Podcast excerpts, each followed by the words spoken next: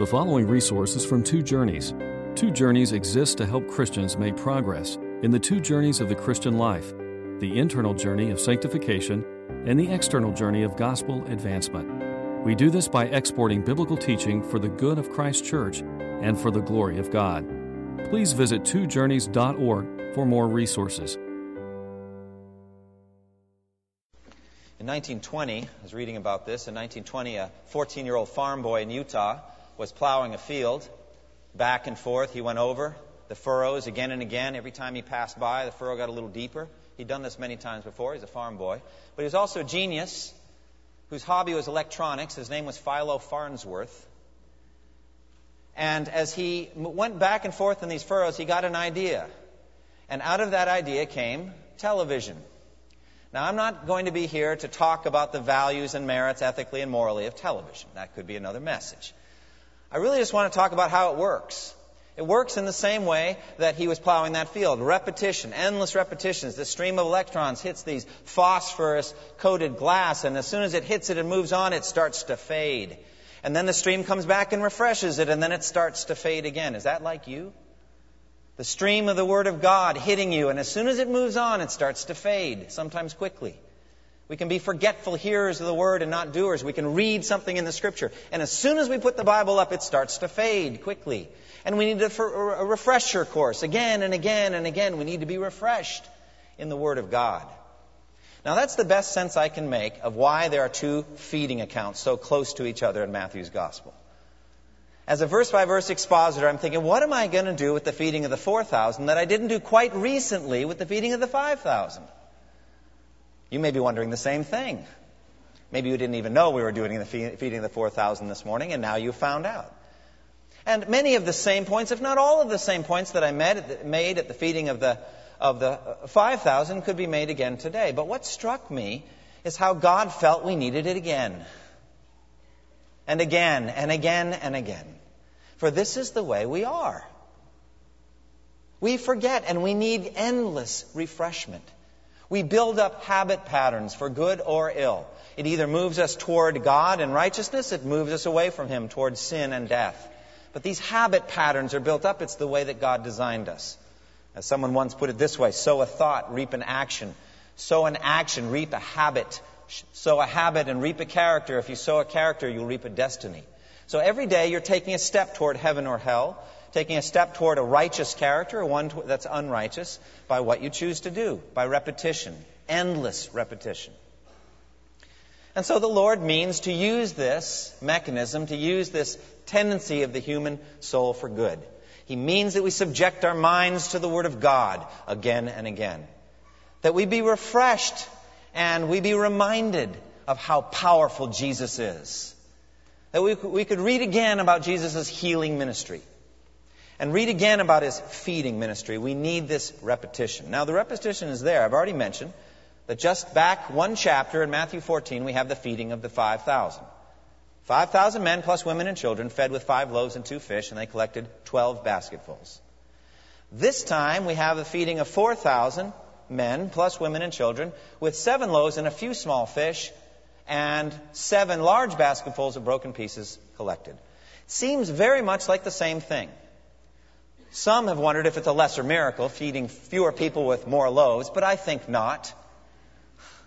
Try to do either one, and you'll see.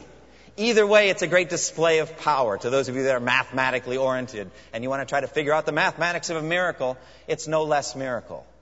The question is, why are there two? And it's not just two, there's actually six miraculous feeding accounts because the feeding of the 5,000 is in each of the synoptic gospels plus John, and the feeding of the 4,000 is in both Matthew and Mark. So that's six miraculous feeding accounts. Why so many? Well, in everyday life, we have these rhythms of repetition, the rhythms of life, endlessly repeated. Is there any rhyme or reason? Is there any purpose to it?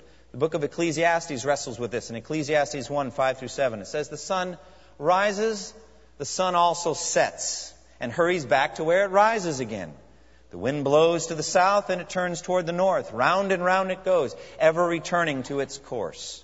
All streams flow into the sea, yet the sea is never full. To the place the streams come from, there they return again. And so that's the rhythms of repetition in nature.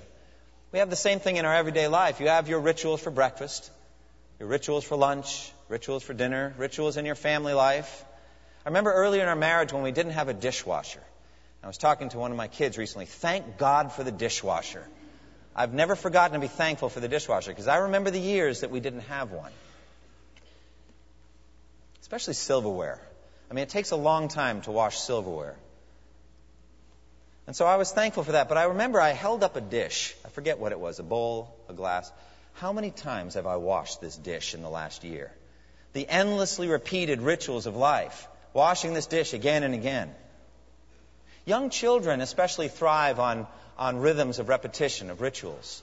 I noticed that when I put little Daphne to bed, she's 18 months old, and when I put her to bed, I lay her on her back, and she immediately starts sucking her thumb, and she pulls her special blanket up toward herself, and the hem is there, and she works her way to the corner of the hem and puts the corner right near her cheek.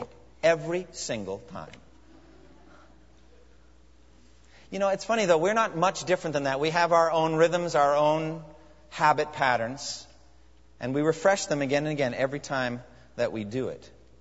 And so the Lord has taken this mechanism that He's built into the human personality and He's using it for good in sanctification, that we would use the repetition to build ourselves up in godliness. The most important repeated habit of the Christian life is Bible intake. That you would take the Scripture in again and again and again. That you would feed on it. That it, you would be transformed by the renewing of your mind. That you would take in the Word of God that you would read those familiar stories again and again. The call of Abraham, of Abram from Ur of the Chaldees, the, the sacrifice of Isaac on Mount Moriah, Jacob's ladder and the angels ascending and descending, the birth of Moses and how he is put in that, in that uh, basket and made to float in the Nile River, and then his call at the, the burning bush. All of these are very familiar stories. You've read them before. There's always something new to be learned, though, and we're always in a little bit different place in our lives when we come to those stories, but they need to be refreshed. They need to be familiar. And so I think it's wise to try to read through the Bible uh, in a year, every year, to keep reading the Bible and taking it in. George Mueller is my hero in this regard. He did it 100 times in his life. If you think there's nothing much to that, you ought to try it sometime. That's going through the Bible about every six months. That's an incredible pace. And to keep that up for 50 years, which he did, is remarkable. But how many times did he read this feeding of the 4,000? Again and again he read it. Now, the repetition is essential to our salvation. Some lessons have to be repeated endlessly until we learn. That's how we learn to be sinners. We did it and then did it again, and then we did it again, and then again and again until we became sinners like that. Either given to habits of complaining or selfishness or conflicts or other things. We just did it through repetition. We learned how to do it. And in the same manner, God intends that we present our bodies to Him as servants of righteousness, the members of our bodies again and again, day after day, to serve Him in patterns of righteousness.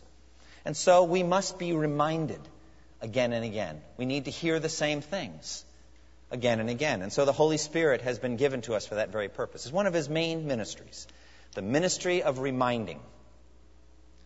In John 14:26, Jesus said this of the Holy Spirit, "The counselor, the Holy Spirit, whom the Father will send in my name, will teach you all things and will remind you of everything I have said to you."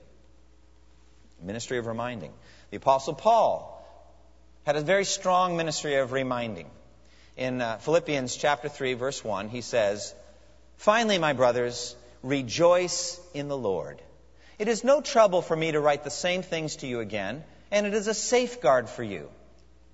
What's a safeguard? The repetition of a simple message like rejoice in the Lord. But he's not done. In chapter 4, verse 4, he's going to say, rejoice in the Lord always. Okay, we got it. It's twice now he said it. Oh, he's not done yet. Again I say, rejoice. It's the endless repetition. We need it done. How much more for something like the basic facts of the gospel? Every year we have Holy Week. We have Palm Sunday. We have, we have Good Friday. We focus on the death of Christ. We have Easter Sunday. We celebrate the resurrection of Christ, which we do year round, but we focus on it because these patterns help us to remember the basic facts of the gospel. And so Paul writes in 1 Corinthians 15, he said, Now, brothers, I want to remind you of the gospel I preached to you, which you received and on which you have taken your stand. For what I received, I passed on to you as of first importance, that Christ died for our sins according to the scripture, that he was buried, that he was raised to life on the third day according to the scriptures, and that he appeared to Peter and then to the twelve. You know these things. It's not the first time you've heard it. Well, why does he say it again? Because we need to be reminded. Jesus died on the cross for sins. Jesus was buried, and Jesus was raised to life on the third day. These are the facts of the gospel. And so, as he's training Timothy to be a good pastor, he says in 2 Timothy 2:14, "Keep reminding them of these things." In 1 Timothy 4, he says, "If you keep reminding, you'll be a good pastor, and you'll save both yourself and your hearers." So it's a ministry of reminding. Peter had a ministry of reminding as well. 2 Peter 1, verse 12 and following, he says, So I will always remind you of these things, even though you know them and are firmly established in the truth you now have. I think it is right to refresh your memory as long as I live in the tent of this body, because I know that I will soon put it aside as our Lord Jesus Christ has made clear to me. And I will make every effort to see that after my departure you will always be able to remember these things. It's repetition, friends. It's repetition. We forget quickly and we need to be reminded. And so, therefore, we need to refresh our memories on basic doctrine. We need to read through the Bible consistently. We need to memorize Scripture. The endless repetition of the verses you're memorizing helps you. It transforms your life by renewing your mind. And as you go through familiar experiences, you need to ask, Lord, I've been through this before. Is there something you're trying to teach me here? I remember for a stretch of time, I was in the habit over about two years of, of misplacing my wallet. It just annoyed me. I, and, and you know how, what a big deal that is. You know, you got your credit cards and your driver's license and, and all kinds of things in there. They're very difficult to replace. And so, as soon as I would note that it was misplaced, I would kind of forget that there was a sovereign God for a little while. I would. I would become very difficult to be around until uh, very single minded trying to find that wallet. And I went through this again and again, and then the Lord would answer my prayers and the prayers of many. Um, and uh, the, the wallet would be replaced. And then I would feel ashamed. And I would determine and vow the next time that I misplaced my wallet, Lord, I'm going to do better. I'm going to trust you more. I'm not going to get frustrated. I'm going to wait on you. I'm going to ask that you replace this in your good time. What lesson are you trying to teach me by this repeated thing? And we need to do repetition with each other. We need to tell each other things more than we do. Remember hearing about a surly husband and said, I told you, said to his wife, I told you the day I married you that I love you, and if anything changes, I'll let you know. You've heard that before. My feeling is that's, that's a recipe for a bad marriage. All right? There needs to be constant repetition of, I love you. I'm glad that God brought you into my life. I'm glad you're my husband, my wife. I'm glad you're my, my kids. I'm glad you're here. I mean, you have to say these things. You have to repeat them. And we have to repeat other things to each other. We have to remind each other about basic things that there is a sovereign God. He sits on his throne. He is good and loving. He is wise. He is ruling over all things for our good. He is working out a magnificent salvation plan that ends in heaven and earth, a new heaven and new earth, a beautiful thing that He's working out. That Jesus died on the cross for us, that His blood was shed in our place that God didn't leave him there in the grave, but on the third day he raised him to life. Speak these words to each other. We're, we're told in 1 Thessalonians 4 to remind um, each other about the second coming of Christ. Therefore, encourage one another with these words. Jesus is coming back in the clouds, and we're going to be gathered together. And with all the, the, the, dear departed in the Lord, they're going to meet the Lord up in the, in the air. And therefore, encourage one another with these words. We need to refresh each other's memories. For me as a pastor, verse by verse exposition helps me to go over some of the things that otherwise I might skip. I wouldn't choose to give you another feeding account or healing account. I think you'd had enough. But the Lord ordains it. And so we have these two feeding accounts and another account of Jesus' wonder working healing ministry. So look at that. Christ's wholesale healings in verses 29 through 31. It says that Jesus left there and went along the Sea of Galilee. Then he went up on a mountainside and sat down. And great crowds came to him, bringing the lame, the blind, the crippled, the mute, and many others, and laid them at his feet, and he healed them. The people were amazed when they saw the mute speaking, the crippled made well, the lame walking, and the blind seeing, and they praised the God of Israel. So we see the location. He left there. That's Tyre and Sidon. He was in that Gentile region. He ministered, last time we preached on Matthew, uh, to the Syrophoenician woman, you remember? The one who said it's not right to take the children's bread and throw it to their dogs. Jesus said that, and she said, Yes, Lord, but even the dogs eat the crumbs that fall from their master's table. And so Jesus said, Woman, you have great faith. Your daughter is healed. Your request is granted. Matthew Henry said now that he's done in, in Tyre and Sidon, he comes back, and having let a crumb fall from the table, he now turns back to the children and feeds them. And I think that's a beautiful image uh, from Matthew Henry. He spends actually very little time, Jesus does, in uh, the Gentile regions.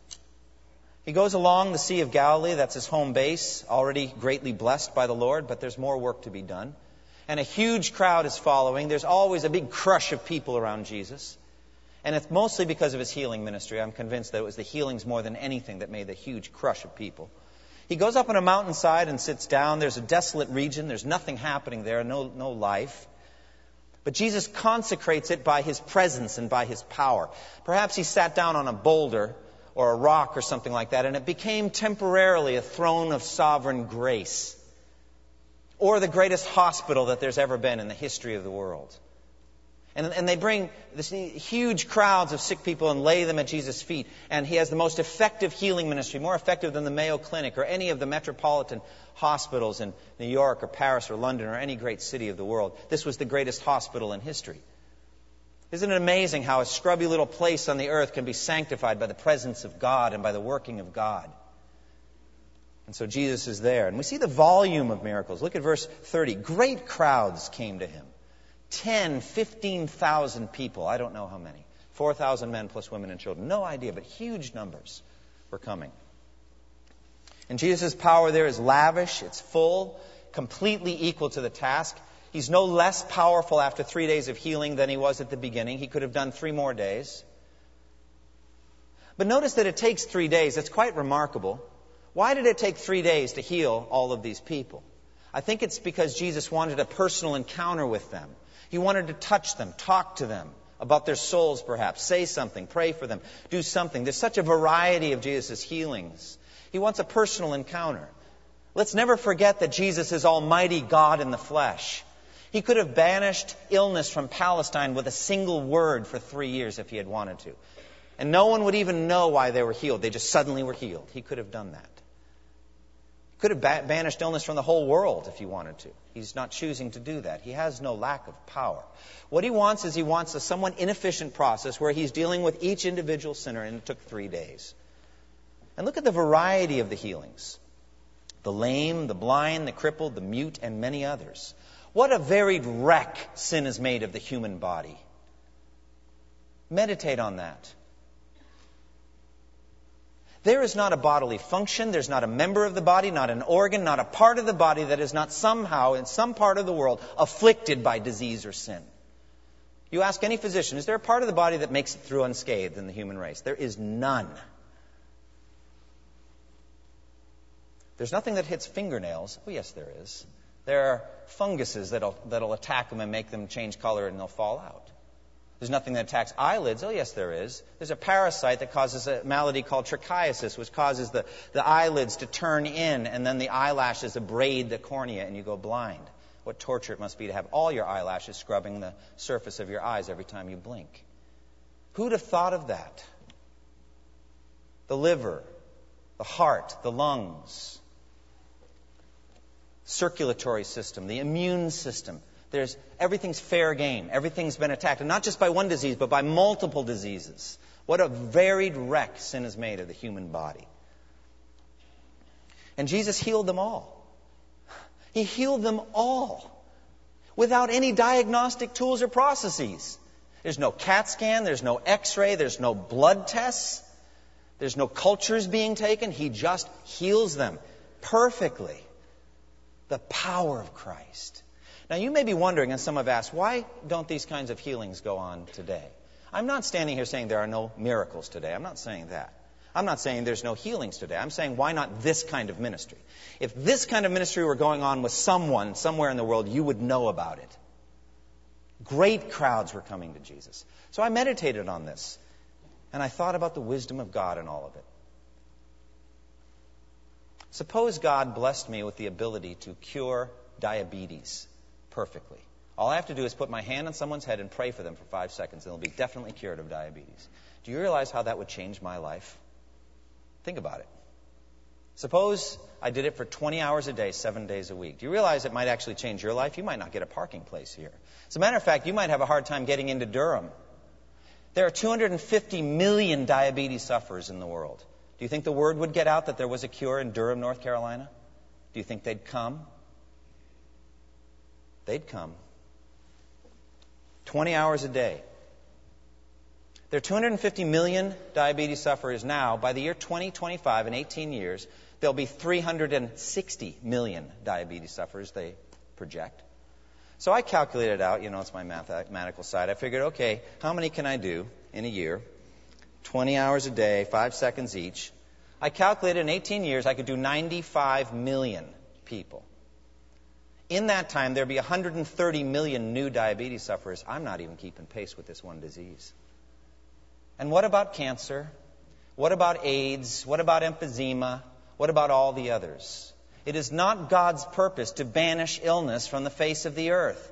Jesus' miracles were meant to be what they're called in the New Testament signs, pointing to something. You're driving to a city, and it tells you 130 miles to Washington, D.C. That's your destination. It's going to take another little more than two hours to get there. There's a sign that tells you where we're heading. We're heading toward a kingdom where there'll be no more death or mourning or crying or pain, where God's sovereign power will banish it forever, where you will have a resurrection body and not afflicted in any way. Even the great miracles of Jesus were undone after that. Every single one of them. The feedings first. He feeds people, and the next day, guess what? They're hungry. The next day. Jesus drives out demons. He says, You know what happens when a demon goes out of a person? It goes to arid places seeking rest, doesn't find it. Guess what it thinks? I think I'll go back where I started. And when it goes back, it finds the place unoccupied, swept clean, and put in order. And says, I know what I'll do. I'll take seven of my demon friends and we'll go and live there. And the last is worse than the first. That's how it will be with this generation, said Jesus. When I go and ascend to the Father, Palestine will be worse off than if I had never come. The demons are coming back, and they're coming back with a vengeance. Wow. This is the greatest miracle working ministry in history, and it was just temporary. All of the eyes, the blind eyes that Jesus healed, they're now blind through death. All the paralyzed limbs, they're not moving through death. Lazarus, raised from the dead on the fourth day, he is dead. These were all meant to be signs. And so, if God granted me that ability to heal diabetes, it wouldn't change a single thing for the people that came. They might suffer from some other disease as well, but I couldn't help them. And amazing, you know there would be an intense level of interest uh, in that. But if I say, you know, we actually can cure all diseases, including AIDS, we can cure it permanently and perfectly. And we can, we can point to a way that you will never get sick again, that you will never die again, that you will be eternally, perpetually happy in the very presence of God. And you don't have to go to just one pr- practitioner. You can go to any Christian who knows the gospel and they'll tell you how. Simply hear that Jesus suffered on the cross, that his blood was shed for you, that God's wrath is thereby averted if you'll simply believe in the gospel. Not any good works, just believe and you can be permanently healed of everything for eternity. And yet there's plenty of places to sit here, no trouble finding parking. Try to get people to come and listen. Isn't it amazing? But such healing is available here and now, today, now. You may be here listening to me and you're not a Christian. You may even have some kind of pain or illness or something. I cannot offer that kind of healing. But I can promise you a far better healing. I can promise that if you simply believe in Jesus, that you'll spend eternity with him in heaven. If you simply repent and believe the good news. That I can promise you. Simply trust in Jesus. That's the power that these miracles are pointing toward. A permanent healing, a permanent feeding in heaven. That's what he's pointing toward. Look at the result, verse 31. The people were amazed when they saw the mute speaking, the crippled made well, the lame walking, and the blind seeing, and they praised the God of Israel. This is Christ's ultimate goal. He means to make you an eternal, happy worshiper of God.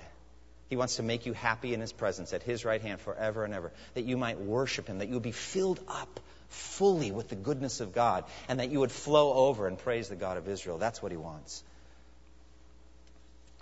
And this is what he intends. This is wonder leading to worship that is eternal. Christ's true healing ministry was to the human heart and soul.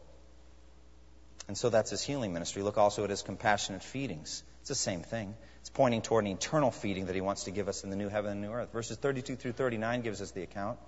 First thing we have Christ's pity declared. Look at verse 32. Jesus called his disciples to him and said, I have compassion for these people. They've already been with me three days and have nothing to eat. I do not want to send them away hungry, or they may collapse on the way. Do you know that compassion is the number one uh, most frequent emotion stated of Jesus? Usually the gospel writers speak of Jesus in this way. Jesus had compassion on him and healed him. Or moved with compassion, he reached out his hand and touched the man. I'm willing, he said, be clean. But this time Jesus says it about himself. It's one of the few times that Jesus actually describes himself or his feelings. I have compassion on these people, he says. Why so great an emphasis on compassion? Well, I think we have a misunderstanding of the sovereign God. We think that God, in his sovereignty, his plan just kind of grinds on fine like that, like a mindless machine, doing whatever it does. God spinning the planets and and the universe and doing what he does, and he is disconnected from what we are going through. It is not the case. He is great enough to spin the planets and to care about whatever it is you're going through. I have compassion for these people, said Jesus. We see also Christ's priorities discovered. They've been with me for three days and have nothing to eat. I think it's time to feed them. Three days? What about three meals a day? We've missed eight meals now. No, no Jesus' priorities. First, we've seen it before, the teaching ministry, and then the healing ministry, and then, in due time, the feeding ministry. I think all of us would acknowledge that food is too important for us. Would you acknowledge that? Maybe not admit it, not in a public place like this, but privately you might admit that food is too important for you. If you don't think so, then just try fasting for a whole day and think how often you think about food. It just, it's amazing. Food is too important to us. For some people, it's even more. The Apostle Paul says of the Philippian uh, unbelievers, he says their God is their stomach. They live for their appetites. But uh, Jesus said, Do not worry about your life, what you will eat or drink, or about your body, what you will wear. Is not life more important than food, and the body more important than clothes? Seek first his kingdom and his righteousness, and all these things will be added to you as well. He means that we focus on the kingdom. Those are his priorities. He says in John 6, Do not labor for the food that spoils, but for the food that endures to eternal life, which the Son of Man will give you. We see also Christ's forgetful disciples. Where can we get enough bread in this remote place to feed such a crowd? Have you heard that before? that was just a chapter ago. That's why we have the second feeding account. We'll talk about it more in chapter 16 when they argue about forgetting to bring the bread how quickly we forget. What are we going to do? Jesus, what are we going to do? But Jesus uses them. He calls them. He says, I have compassion on them. He asks, How many loaves do you have? Give the loaf. He gave the loaves to his disciples, and they gave them to the people. He has the disciples pick up the broken pieces. He employs them in his ministry. He employs them in his work. We are God's fellow workers with him. And yet we so quickly forget. We see also Christ's power displayed Look at verse 36 and following. He took the seven loaves and the fish, and when he had given thanks, he broke them and gave them to the disciples, and they in turn to the people. They all ate and were satisfied.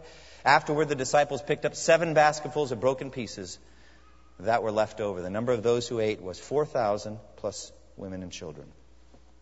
As I mentioned with the uh, feeding of the 5,000, this is a miracle of creation, creating matter out of nothing, just material that wasn't there before and ready to eat. Not the ingredients for the loaves, not the fish uncooked, but everything ready to go, ready to eat.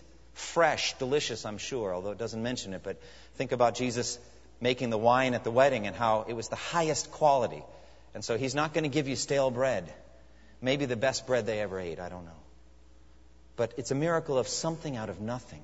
And I don't know how it happened. It happened when he took it in his hands and gave thanks. When he distributed it to his disciples, it just kept flowing. When he put a, a single loaf in the basket, and by the time they moved, the basket was full. I don't have any idea. But I know that he created something out of nothing. And the people were satisfied. Look at that in verse 37. They all ate and were satisfied. Satisfied. And when I die, I'll be satisfied with seeing his likeness. It'll be enough for me to see Jesus to be satisfied with God's resurrecting power, to be satisfied with the new heaven and new earth. It will be enough for you. You'll be satisfied. He knows how to satisfy you. Then it was a pretty homely meal, in my opinion. um, bread and fish. God has infinitely greater things to give you at His table. He will put His full creative powers on display in the new heaven, the new earth. You want to be there, you don't want to miss it. He knows how to satisfy the human heart and soul and body, He knows how to do it. And so these people ate and they were satisfied, and there was extra left over. And then Christ dismissed the people, verse 39. After Jesus had sent the crowd away, he got into the boat and went to the vicinity of Magadan. Now, application. Friends, how do these miracles apply to our lives? The fact that 2,000 years ago Jesus could do this on a hillside in Galilee, what does that have to do with us today? How does it apply to us today? Well, first of all, these are signs of Christ's deity. So worship Him and trust Him.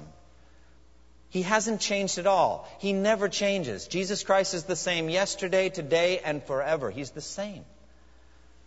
There are also signs of Christ's priority, so focus on the kingdom and its work, the advancement of the kingdom, not on your temporal needs or wants, desires. They are signs of Christ's procedure. So get involved in Christ's work. Say, what do you want me to do? When he asks, what do you have in your hand? Give it to him and see what he can do with it. Therefore, we should be trusting and not anxious. We should be focused on the kingdom and not on our health or on food. We should be hopeful of the future heavenly life. Fill up your minds with, with scriptures on what heaven and earth, the new heaven and new earth will be like. Get happy in that. These are the promises of God. And be act, active in service. I want to focus on four things in conclusion quickly. First of all, on forgetfulness. Do you forget? Will you remember this sermon in a year and a half? Come on, be honest. You know, it's funny. I've got a, a passage coming up, Matthew 16, uh, when Jesus uh, asked the people, Who do you say that I am? And he said, uh, Peter said, You are the Christ, the Son of the living God. That was the first passage I ever preached here in this church when I preached in view of a call, August 30th, 1998. I thought, hmm, maybe I can slip it past any that are still here that were there nine years ago forgetful people. The thing is, I forgot where I put it. I don't know where it is, so I couldn't, I couldn't find it. Besides which, I want to write a new sermon anyway, and so um, it's a wonderful text of Scripture. But we forget sermons. We forget what we read this morning in quiet time. We forget, we forget, we forget. Don't forget. How many times has God challenged us not to forget what He's done, the good things He's done? Remember. Luke 24, how slow of heart you are to believe all that God has spoken to you, what He has done in your life. Don't forget. Even worse with sin patterns. When you go through a certain sin, you know, you, you, you do it wrong, you say or do something wrong, and then the Spirit convicts you, and you deal quickly and, and lightly with the sin. I'm sorry, Lord, please forgive me, and you move on. Don't do that. Remember. Remember what you did. Remember how God has saved you. Remember and confess. Do a deep work. Get the root out. Find out what Satan did to get you to stumble, to get you to fall. Remember, remember, remember. Note what he did so that you don't stumble again. Secondly, on temporary needs, it says that they brought all of these sick people to Jesus and laid them at his feet. What a great image. Do that, okay? Take your burdens, your problems, your health issues, your struggles, finances, whatever it is, and lay it at Jesus' feet and see what he can do. He will meet your needs. Seek first his kingdom and his righteousness, and all of these things will be added to you as well. Let him do it. Remember who he is. Remember his compassion. Remember his great power. Remember what he did here on this, on this Galilean hillside. He can do the same for you. Remember also his wisdom. If you're lingering in a trial longer than you think you should, it's his wisdom that has you there. Submit to him and let him teach you the lessons he has in mind for you. Thirdly, on worship. Let your heart be moved many times by the greatness of Jesus. We don't think highly enough of Jesus. So therefore, fill your mind with this account. Go back and read it again this afternoon or another. Read of Jesus' resurrection of Lazarus or his healing of the man born blind. Fill your heart with things so that you can think great thoughts of Jesus. And worship and praise the God who sent him, the God who is willing to part with his own son that we might have eternal life. Worship him and praise and honor your heavenly Father. Fill your heart and your mind. When you come into corporate worship, come in here ready to worship.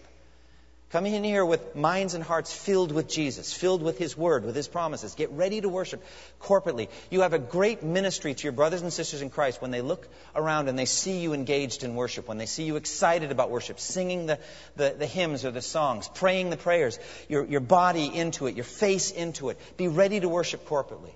And the way you do that is, is worship God privately. Honor Him. He's your Lord.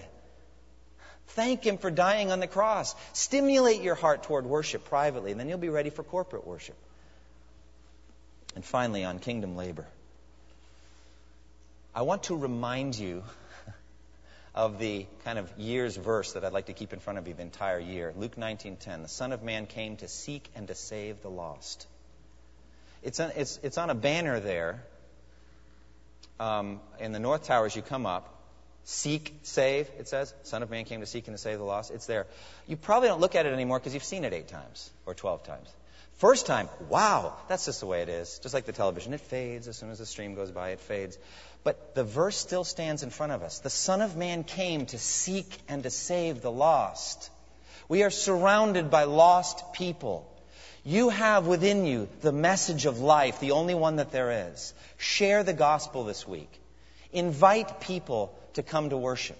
Use the lion and lamb card or don't. Just use your mouth. That'll work too. And just say, hey, would you like to come to church with me next Sunday? I'll pick you up. We'll go to lunch afterwards and talk about it. Share the gospel. Get involved in kingdom labor. Jesus involved his disciples in the feeding of the 4,000. He wants to involve us also. For he said, As the Father has sent me, even so I am sending you. Close with me in prayer. Thank you for listening to this resource from twojourneys.org. Feel free to use and share this content to spread the knowledge of God and build His kingdom. Only we ask that you do so for non commercial purposes and in accordance with the copyright policy found at twojourneys.org. Two Journeys exists to help Christians make progress in the two journeys of the Christian life the internal journey of sanctification and the external journey of gospel advancement. We do this by exporting biblical teaching for the good of Christ's church and for the glory of God.